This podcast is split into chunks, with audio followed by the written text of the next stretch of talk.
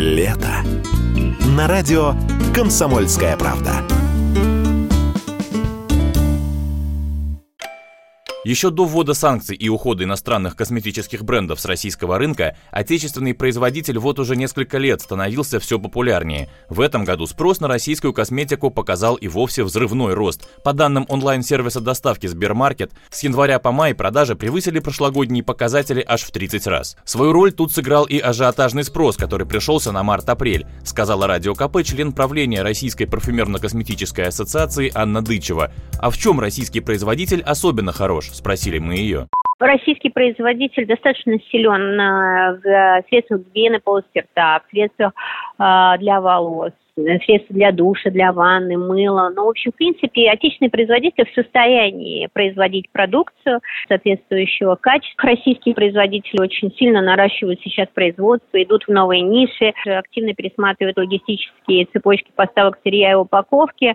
Кроме всего прочего, понятно, что есть сложность у некоторых и с платежами, но они постепенно решаются. Согласно исследованию Сбермаркета, самыми популярными из отечественных брендов косметики в этом году стали Диваш, Я Самая, Либродерм, Натура Сиберика, Олен Профессионал, рецепты бабушки Агафьи и Невская косметика. Наибольший спрос на российские кремы и маски для лица, ватные диски, гель для бровей, тушь для ресниц, скраб для тела и крем-мыло. Ранее сообщалось, что доля импортного парфюма и косметики в России около 60%, данные Российской парфюмерно-косметической ассоциации. Какова актуальная цифра, сказать пока трудно, но импорт по-прежнему есть, говорит член правления ассоциации Анна Дычева но потом и не все зарубежные бренды покинули нас, маленькие и средние бренды.